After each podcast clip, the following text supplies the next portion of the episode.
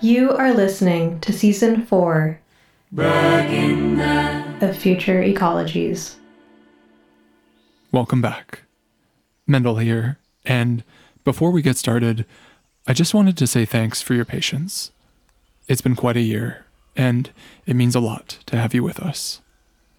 This is the last episode of our fourth season, so it's time that we listen to you for a change.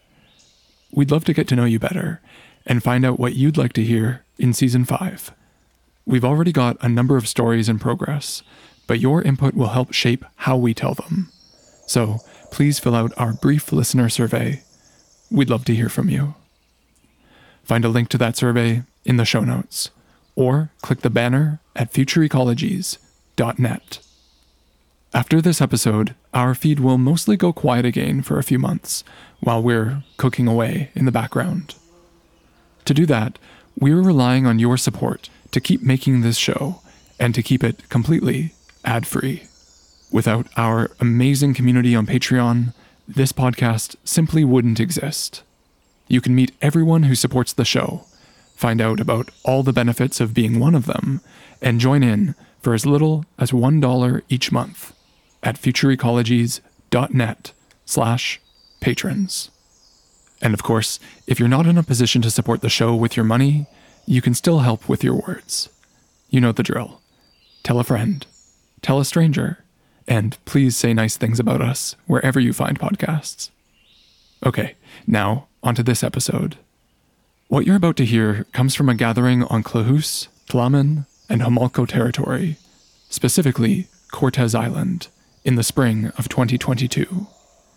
It was a symposium of artists and scholars of all description, assembled to reflect on, discuss, and share their practice, namely, that at an intersection referred to as geopoetics.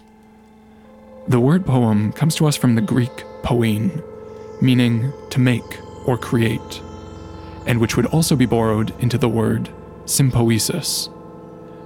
Quoting from Donna Haraway, sympoiesis is a simple word.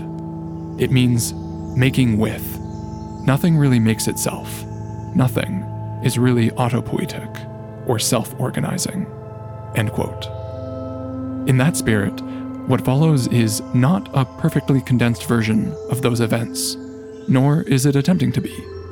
Instead, these many voices have been recontextualized and collaged from where I sit, here, as an uninvited guest on the unceded and shared ancestral territory of the Musqueam, Squamish, and Tsleil-Waututh peoples, into a stream of consciousness on language, art making, and more than human interconnection. The sound isn't perfect, and sometimes you can hear a baby in the room. But hey, that's life. Here we go. In, in the field of environmental education, the anthropomorphism, the charge of anthropomorphism, is still sort of a, a dirty word. It's considered a logical fallacy, so that it's, it's a formal critique, so that even the content of whatever comes is sort of rendered uh, false. It- So I wonder if you could just talk about your experience with that and, and anthropomorphizing the ocean, but also ecologizing the body and how you contend with that. Yeah, that's a great question, and um, it's so funny talking to a room of a lot of poets and artists. you know, like as though qualities like this could not be transferred across Yes. species. But I think that my short answer to that leveling of that charge of anthropomorphism is always like, why do uh, we think humans felt those things first or had those things first? We learn our feelings, I think, from the world around us. We learn sensation, we learn interrelationality, we learn communication, we learn language from all of these things. So then to say, you know, to hold all of that stuff close to us and say, no, this belongs to humans, and it's ethically wrong to consider that another kind of being would be tired or be angry or be upset or need a hug is i think even more anthropocentric in a way because it like it hogs it hogs all of those great words and feelings and sensations as though they just belong here. You know where, where did we get them from? Something for me that I find really helpful recently, particularly been thinking a lot about because I've been working with birdsong for a while, and something that recording gives you access to that just listening without recording um, can't is your ability to slow things down and speed things up.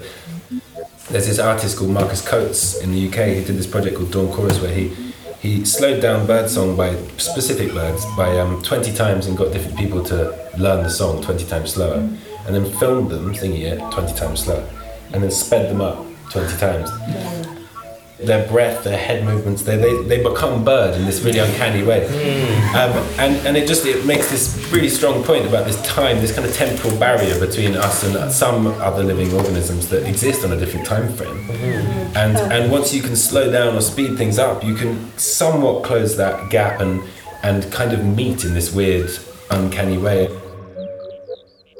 It's, it's not so much a statement as a question. What is the language of ecology? And there's an issue here with the word environmental versus ecology. People think of the environment as something that's out there and we're going to fix it or we need it or something like that. Ecology is something we're inside of. So, part of what I've experienced in the ecology movement over 50 years is that we just continually get hung up on language and that I've kind of felt like I've been searching my whole life for a language that actually speaks ecology and speaks of this uh, undivided whole of which everything is a part. All divisions are arbitrary. We cut up the world to describe it. And someone might say, well, I mean, we know the difference between, you know, a rock and a tree. We know the difference between a, a, tree in the atmosphere, do we? And we talk about a tree, the soil, and the atmosphere, but none of those three things, tree, soil, or atmosphere, or fungi, exist independently of the others. Mm-hmm. So when we speak of them, we're approximating. Language is necessary or useful, let's say. Language is useful so that we can just talk to each other. And we can talk to each other about the tree and the soil and the atmosphere when we know that none of those things exist independently. The real subject here is, I believe, how the earth means. I just take for granted that the earth means. It is so obvious to me that it has never occurred to me that it needed explaining but I hear a lot of people say that they are engaged in making meaning as if there weren't any until they made some. you know, um, I just don't get it. The ground we walked on to get here, the stones that got stuck in the soles of my shoes, and the other ones that are big enough to stay in their places, and the trees, and all the little plants underneath the trees, and all the little things way up in the trees, they are all meaning incarnate. This building is not meaningless either, but it ain't much compared to what's out there. Uh, and we are meaning incarnate too. You and the world are real together. You're built so that you can understand one another. To our animal flesh, to our creaturely senses, each thing I encounter is always withholding parts of itself within itself. And it also is hiding other things behind itself. Their features refuse to cohere into recognizable form. Nothing is ever encountered. All explicit, open, total. For me, that's not a source of frustration, it's a source of delight. It's just the signal that I, anima, animal, animate in my own animal body I'm inside something much bigger than me, and which things dance and play with one another and beckon to me, and others withdraw from my attention entirely and hide off. Explicit, what, what that word means is unfolded. Everything has been unfolded. Well, often what that is is to dissect something or to flay it um, to peel it, to, to expose it. A, a great deal of biological life must remain implicit or it's dead. And of course, a way to gain the bare beginnings of an access to the interior of something without flaying it is to ask and to enter into conversation. Make eye contact. Listen, listen, listen, listen, listen. Let your water be the guide. Let the water decide. Lose yourself in the meantime. The world is organized is a function of belief. For example, here are just a few ways that climate change is understood or portrayed. As an apocalyptic threat to humanity, as a national security issue, as an engineering problem, as a social and environmental justice issue, as a hoax, as a business opportunity, as a crisis of capitalism, patriarchy, settler colonialism, racism, and or neoliberalism, or as an opportunity for radical transformation. How climate change is framed then has reverberations for how it is approached or addressed or ignored.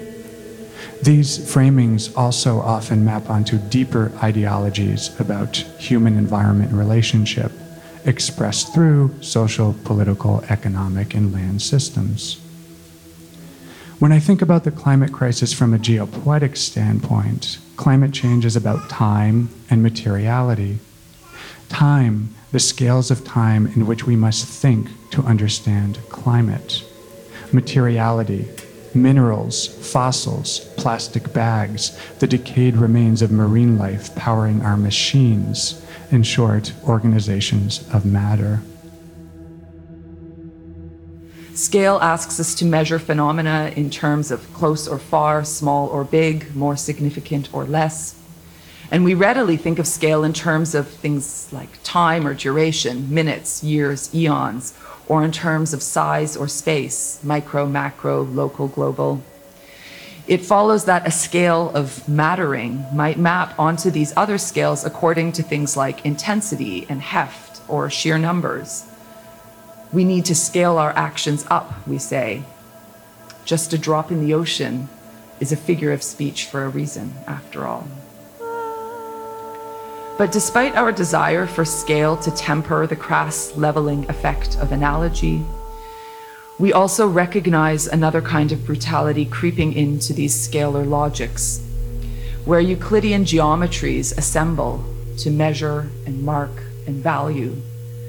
And with these metrics comes fungibility of each constituent part.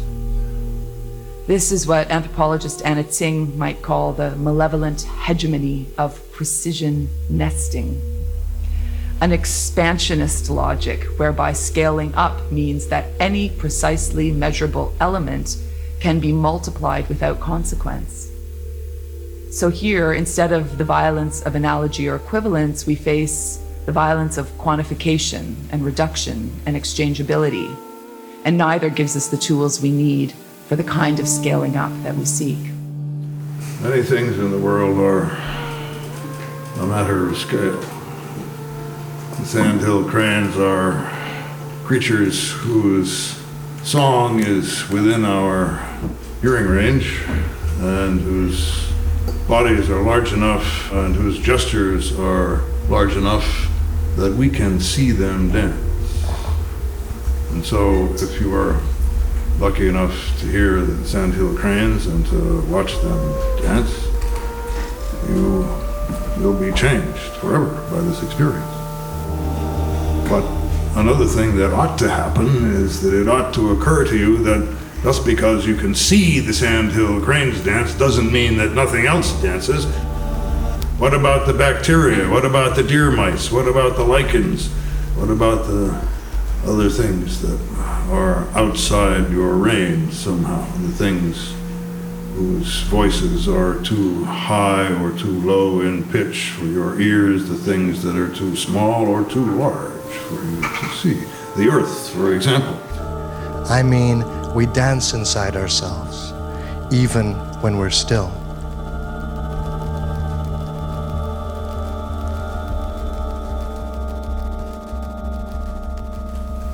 Nature, and its description into image, whether photo, drawing, or painting on plein air, has long been conscripted into the propagation of a historical myth.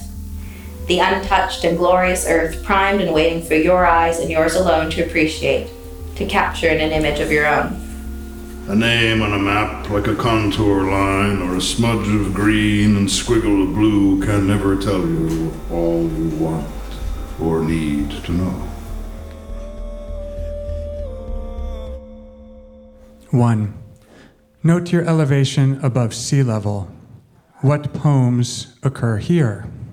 What is, is what has happened, Hegel says. Who cares what Hegel says? And what has happened What is happens what is. is What what is. is. Spread out through is time. what is timeless, caught in time.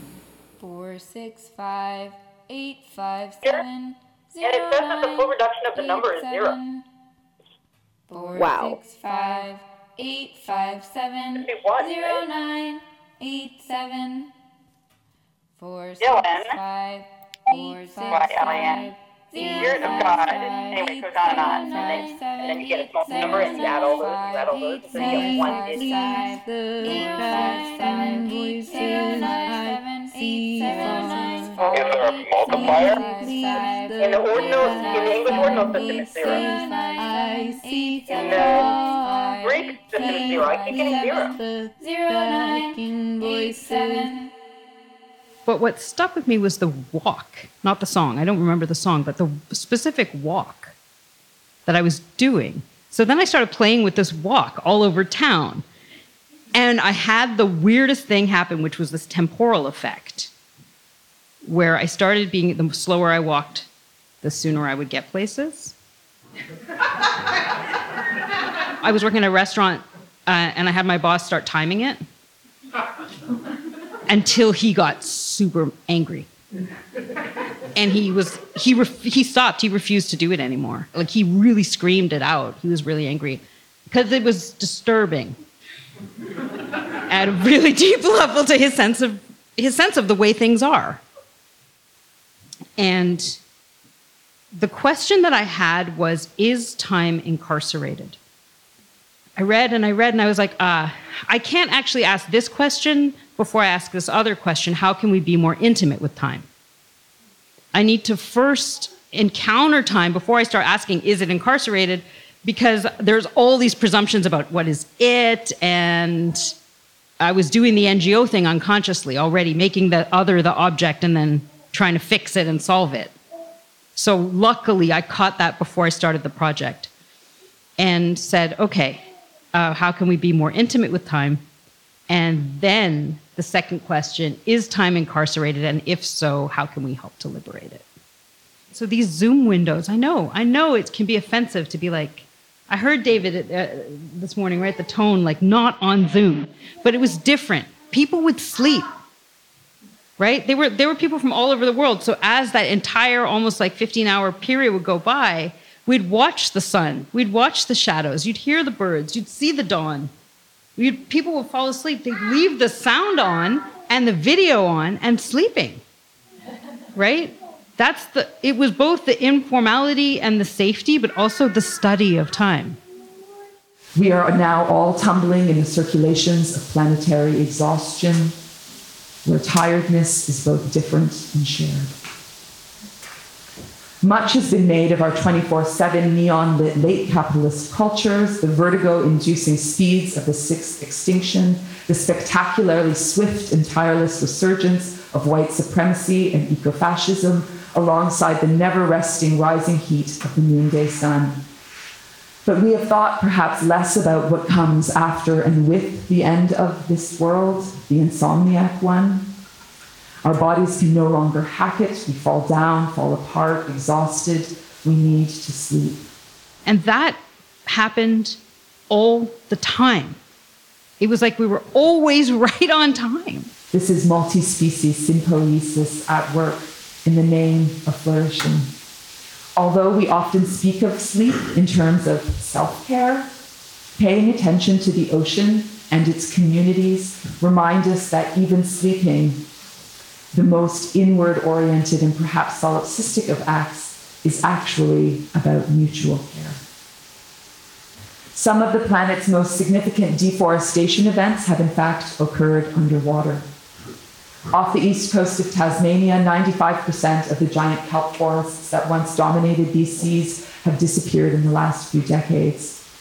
In Western Australia, a particularly hot summer between 2010 and 2013 wiped out 100 kilometers of kelp forest.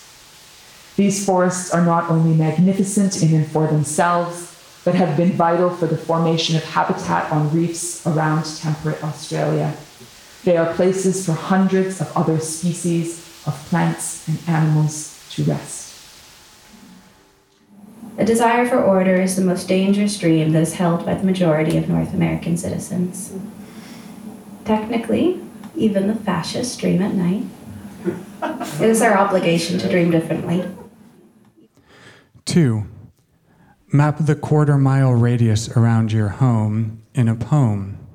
Everything's going to be all right. Everything's going to be destroyed. The world is going to end. Why is the world always fucking ending? I don't know how to say this, but I feel like sometimes I've had to observe a lot of like human life loss and precarity, so I have a different perspective sometimes about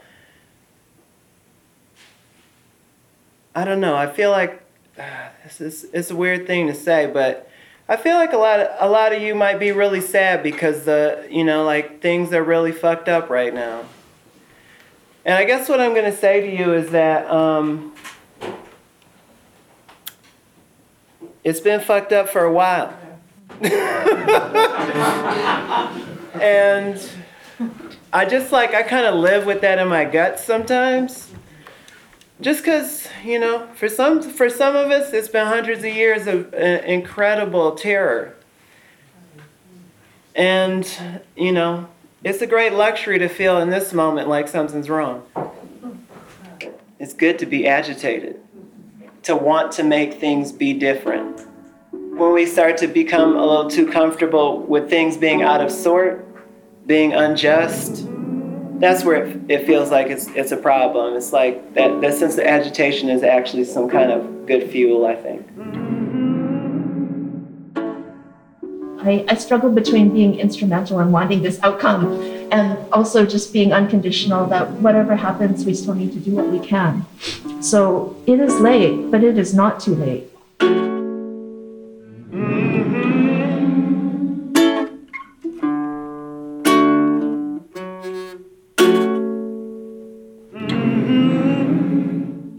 Well, here we are today, still pushing for equal pay. Mhm. And these treaty rights don't hold, they're shiny like the Judas gold. Mhm. And the stain of blood still remains, a mother's only son slain. Mhm. And our youth are crying out for more, continually being ignored. On that day, we will be family equal, born and free. Dawn will come, night will cease. We'll rejoice, mind at ease, for that day will work and wait. That's when we'll cease to agitate. That's when we. So every morning, the Earth turns and day breaks over the horizon, and every night we spin away, eclipsed by the planet's own great shadow, facing outward and away from the center of our solar system until we're back in the favor of the light. It's not so difficult to miss the sunset.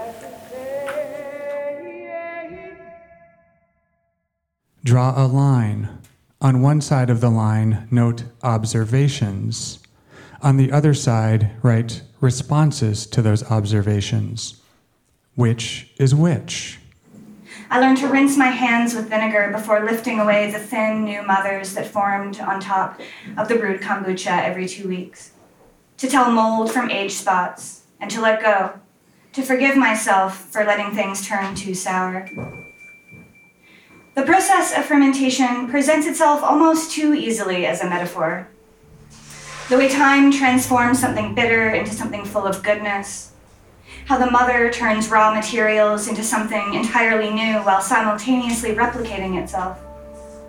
Perhaps we can follow in the footsteps of Susan Sontag's argument in Illness as Metaphor, in which she insists that, quote, illness is not a metaphor, and that the most truthful way of regarding illness and the healthiest way of being ill is one most purified of, most resistant to metaphoric thinking.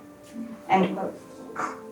Likewise, perhaps the most truthful or even the healthiest way of understanding fermentation is as it is, devoid of metaphor. Rejecting metaphor requires extending our feeling, stretching our empathy towards understanding something not based on its use in relation to human comprehension, but towards attempting to understand it purely for what it is. To understand fermentation as not only a metaphor, because of course it can exist both to us as metaphoric and actual, is to understand it as a naturally occurring process with which humans are simply collaborators. And in understanding this, we can realize that this form of non human life, this collection of symbiotic bacteria and yeasts, is as vital a form of life as our own existence in the world. Go with your gut and repeat after me. I am mostly Mostly microbial microbial flora. flora. Great. How does that feel? When do those molecules of apple become molecules of me? At what point? For me, I start to realize, well, you don't need to know that because it's just this constant flow. Mm-hmm. And that's part of the ecological consciousness as well. That we're not independent, isolated beings. And even though we have the skin and so forth, that, that nothing about us survives or lives without this constant flow of energy, food, nutrients, and all of this. From an ecological point of view, there are no isolated things, and everything is a process, and everything is a process. It's an interesting question, but maybe not that relevant to ask when does the apple become me? Because it was me before and it's me after, and I'm, you know, it doesn't matter. And, you know, this sort of ties into this, this whole idea of this expanded self. In human society, there have been many movements which have proposed that we that we expand the idea of self beyond the, the skin. So we have these social imperatives, and there's a social self, and we're one with our brothers and sisters all over the world, and, and we're a family. We certainly bicker like one. but this expanded self doesn't stop with the human family, does it? And it doesn't even stop with all sentient beings. It, because it's, it's, it's the soil and it's the rock and it's the earth and it's the atmosphere. Intellectually, we can arrive there, but emotionally and interrelationship wise, it's very difficult because we keep falling back into our language, which makes things out of all this process. Bodies are not self sufficient, zipped up in some diverse suit of skin. If imagining the sea as a body, however anthropomorphized, can help us understand its fatigue, what might it mean for us to imagine ourselves, our human bodies of water, as more oceanic? What if we understood ourselves too as whole ecologies made up of component bodies and supporting systems? What if the borders of our sovereign selves were to be a bit dissolved? This is not only an ontological question of what a body is or even what a body can do, it's a question of care. While our exhaustion can teach us something about the uneven distribution of sleeplessness as an index of other inequalities, it can also encourage us to consider multi species ecologies of sleeplessness and what it will take to help each other get some rest. We need each other. We are nothing without each other. Opening to shared vulnerability, relying on each other, we might help hold each other's fatigue.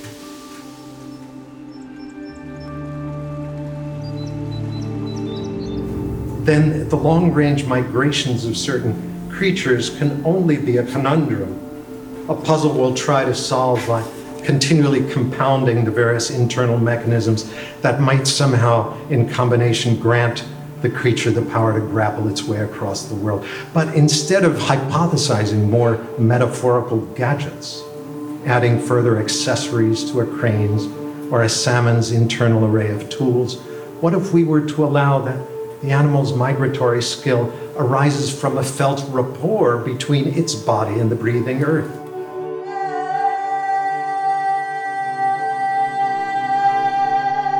that a crane's 3,000 kilometer journey across the span of a continent is propelled by a felt unison between its flexing muscles and the sensitive flesh of this planet, this huge curved expanse, roiling with air currents and rippling with electromagnetic pulses, and so is enacted as much by Earth's vitality as by the bird that flies within it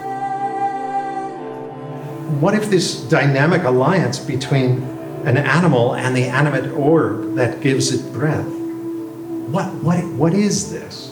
What seasonal tensions and relaxations in the atmosphere? What subtle torsions in the geosphere help to draw half a million cranes so precisely across the continent? What rolling succession or sequence of blossomings helps summon these millions of butterflies across the belly of the land? What alterations in the olfactory medium? What bursts of solar exuberance through the magnetosphere? What attractions and repulsions? For surely, really and truly, these migratory folks are not taking readings from technical instruments or mathematically calculating angles. They are riding waves of sensation, responding attentively to allurements and gestures in the topological manifold, reverberating subtle expressions that reach them from afar. These beings are dancing not with themselves, but with the animate rondure of the earth, their wider flesh, meeting between oneself, one's creaturely body, and the vast body of the land.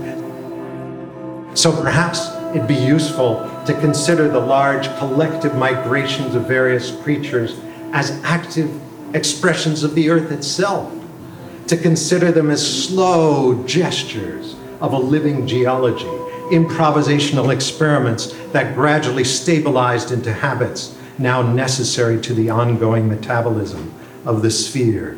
For truly are not these cyclical pilgrimages, these huge creaturely hegiras, also pulsations within the broad body of the earth? Are they not ways that divergent places or ecosystems communicate with one another, trading vital qualities essential to their continued flourishing?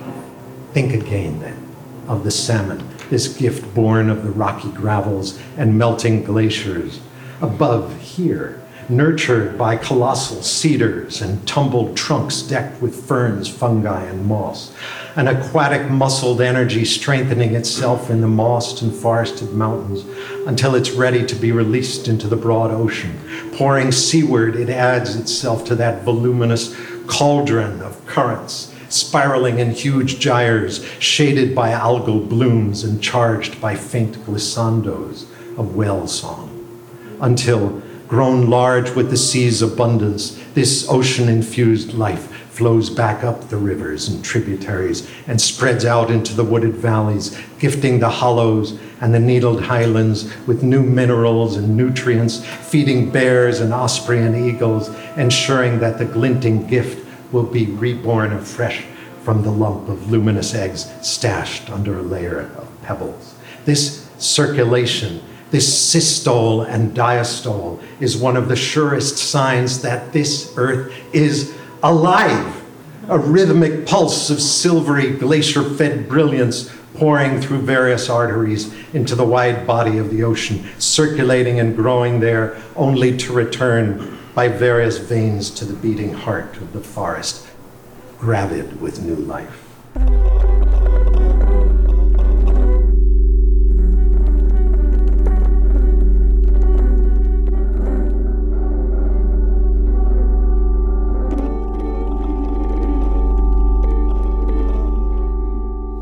Go to a different elevation.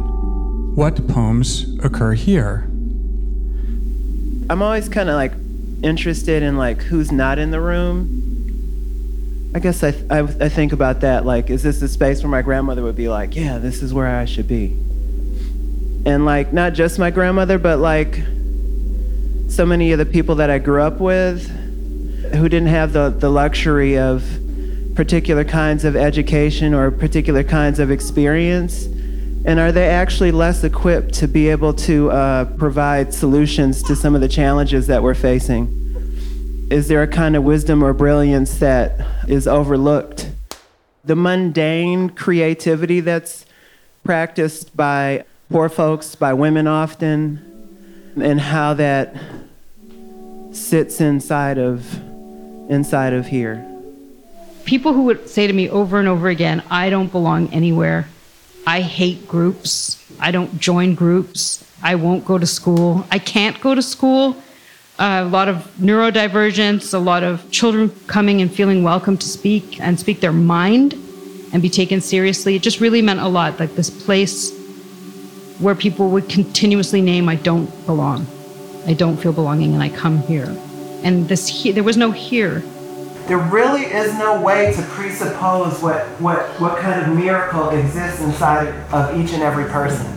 And when we look and we think we already know what kind of magic exists inside of another, we've lost something. That's what I mean by intercosmological space. These whole like sets of knowledge and could could work together and come to life and we'd play with them. So in Anishinaabe way, we have our stories. We call them the sacred ones, the ones that are uh, informing the world view, the way to learn to view the world. And we call those sacred stories. And those sacred stories morph and form our imagination. And so the stories people us. Anishinaabe, the ones who were lowered here, were gifted with the capacity for language. But the language comes from the place.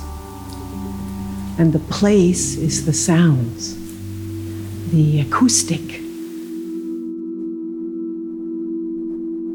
And then when our language, respectfully, fits the place, and the place is singing it and we're ringing it, it's a completely different thing. I too was thinking of Dylan Robinson and his citing of Leanne Simpson in terms of Anishinaabe internationalism.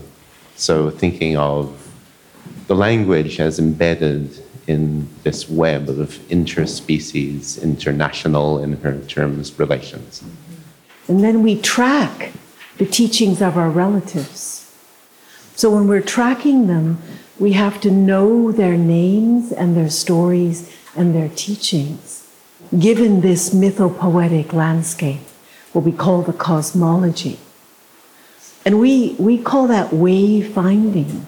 We're finding the human way, the Anishinaabe way of walking in this cosmology. And the teachers are our relatives. In our story, in our sacred story, all the teachings that were gifted to the beings in the seeds of creation were also poured into the human and overflowed into the body of the human being, as well as the mind. And so we don't know them only in our heads. And so, right across Canada, you hear, and I'm sure in other parts of the world, you hear elders saying that the language is the way the land talks to us. That is, in a sense, It's not our language, it's the land's language, but which we have learned in order to listen better to what it has to say. So then, when the language has faded from daily use amongst the people, there could still be a sense in which much of the language is nonetheless embodied relationally in interhuman relations and in interspecies international relations. And also a way in which, even where those relationships themselves, as is usually the case, are also frayed because of the same processes of colonization and capitalism and so on, dispossession. Nonetheless, if relationships can be re established with the land, and a lot of knowledge has been transposed into English and other colonial languages about those practices, and the practices themselves are enduring and carried on and passed on, then there's a sense in which the language is also present in those things, even though it's not being spoken as the language itself at the moment.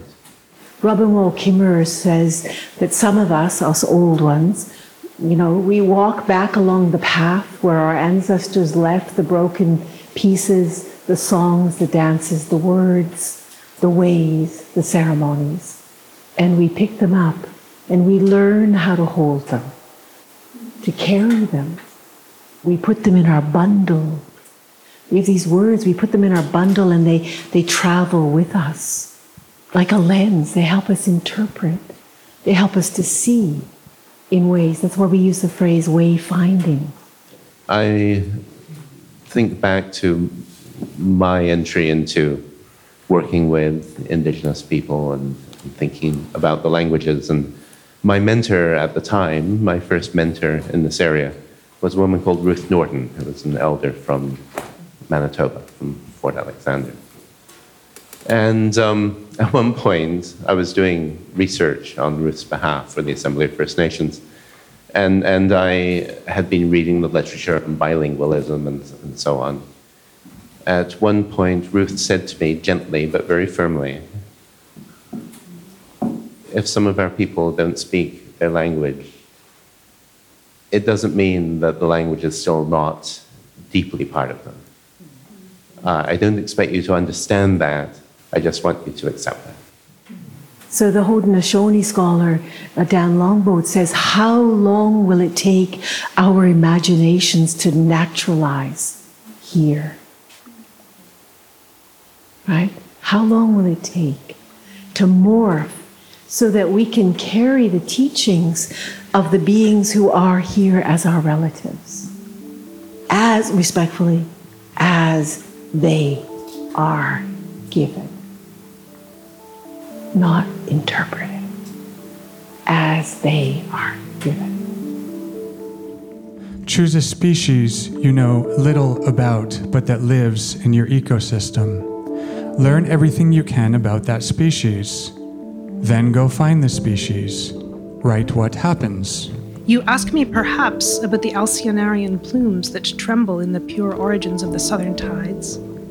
And about the polyp's crystalline construction, you have no doubt considered one more question, posing it now. Find an urban ecotone. Stand there. Write a poem from the dual space. Walkers are sometimes in flight, have orbits that do not recognize the idiocy of borders. Imagine a rise in sea level. How will that affect your elevation poems? My dears, burglary has always been the surest way to get the gods to notice and give chase. Language, sunlight, the list goes on. List everything that is natural around you. List everything that is not natural around you. Sky is light, grown over days, everything a coast of open baying, commerce winds, up a bray, coarse grit, shoals, dints, blue green, fluvial strips. And the dark green delta dust, probably spores, hung in the air. Black apple fists, fur, fish, and lumber, gray deciduous claims, heights all logged to stumps. Conclaurie as chit chit chit chit chit. Scoops, blue, ponded, hard to boat or hike, he would fly, flap, soar, and dart. So give me the light of stars that strives to but can't quite reach us, the one whose eyes are struck by the beam of darkness, the wings, blinding forms, beating, piercing all songs, singing, fragile light spiraling from every wood and window. The time now is for pirates and possibly warblers. And if I don't believe it when I say it, sunlight, language, fail me if you must. I know eventually you will. Divinity never forgets what's theirs. The gods gave us healing willingly. We've been trying to return it ever since. Hand waving out front, shooing us away. They just won't take it back. Stand up and put your arms out. The length of your arms is the circle of the poem. We've learned to read the surface like departed fluff and pollen husks. Phantom wings lighten up and fly away, wet and fall into soil in a success of propagation, rest, and wetted, loose trailing roots dangle and venture. In the absence of the written page or of the book, the land will be the visual mnemonic, and it will be speaking stories steadily to us in various sites in the landscape, various powers, potencies, presences. Yeah, sure. The, the world, the land is the original page, if you like, and it's not written because it's constantly writing itself and erasing itself and correcting or at any rate changing itself. If the phenomena of the sunset is part of the natural, unfeeling world, and I find myself to be as well, then what applies to the sunset must in part apply to me. And if the sunset is beautiful, then the world must be beautiful, and I, at least in part, must be too. this revelation is present in viewing any great miracle of the random universe that patiently allows us to exist at the same moment as northern lights or spring. And if looking is a practice of discovery, then the potential to find some similarity between ourselves and the sunset should be enough to sustain some faith in living. So go now and watch the setting sun. See its colors be devoured by horizons and skylines, the sky emptied out. There is nothing to prove. What gratitude, love, and grace we might feel in watching the sunset has no recipient to greet it. And what good is the fiction of pure individuality when you are loving the world across a chasm between yourself and everything that is possible? The goings ons of chemicals and rotations, the marks of physics and their indifferent routines. We are so small in the glow of the setting sun. Nothing natural burns purely for our benefit. So love those last dregs of light, and our love is reflected back leading us into the quiet miracle of loving and being loved with nowhere to go but on. And our responsibility, says Leroy Little Bear, our responsibility is to give it back through ceremony, that we're paying attention. 15. Write a poem that takes place over 4.5 billion years. Thanks. The feet are the link between earth and the body. Begin there, begin there. The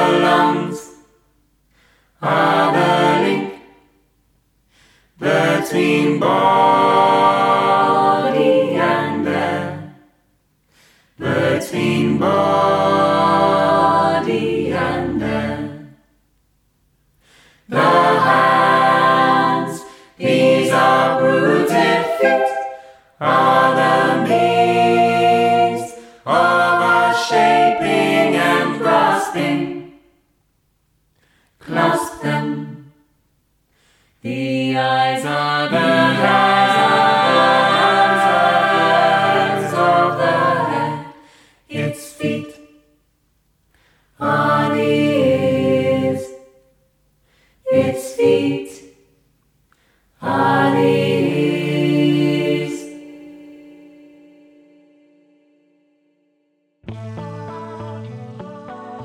This episode was composed with the words and voices of Michael Datura, Astrida Neimanis, Cosmo Sheldrake, Rex Weiler, Robert Bringhurst, Jan Zwicky, David Abram, Megan Yanasahamani, Stephen Collis, Eric Magrane, Hari Alluri, Nadia Cheney, Caitlin Purcell, Kari McClelland, Rita Wong, Jessica Bebenek, Vicky Kelly, Mark Fettus, Marjorie Wanham, and Cecily Nicholson. And with music by Cosmo Sheldrake, Anne Bourne, Meredith Buck, as arranged by Vanessa Richards, Jonathan Kochuk, The Time Zone Collective, Emily Millard, Kari McClelland, Ruby Singh, and Nathan Schubert. Field recordings by Julian Fisher, and our theme song by Sunfish, Moon, Light. A huge thank you to Aaron Robinsong and Michael Datura, without whom these conversations would never have taken place. Thanks to Hollyhock for their generous hospitality and support. Thank you to Juliet Bertoldo, Megan Yanasahamani, and Vanessa Richards for the help recording. And thanks to you for listening. Don't forget to take our survey and to take care of yourself, too. You'll be hearing from us again soon.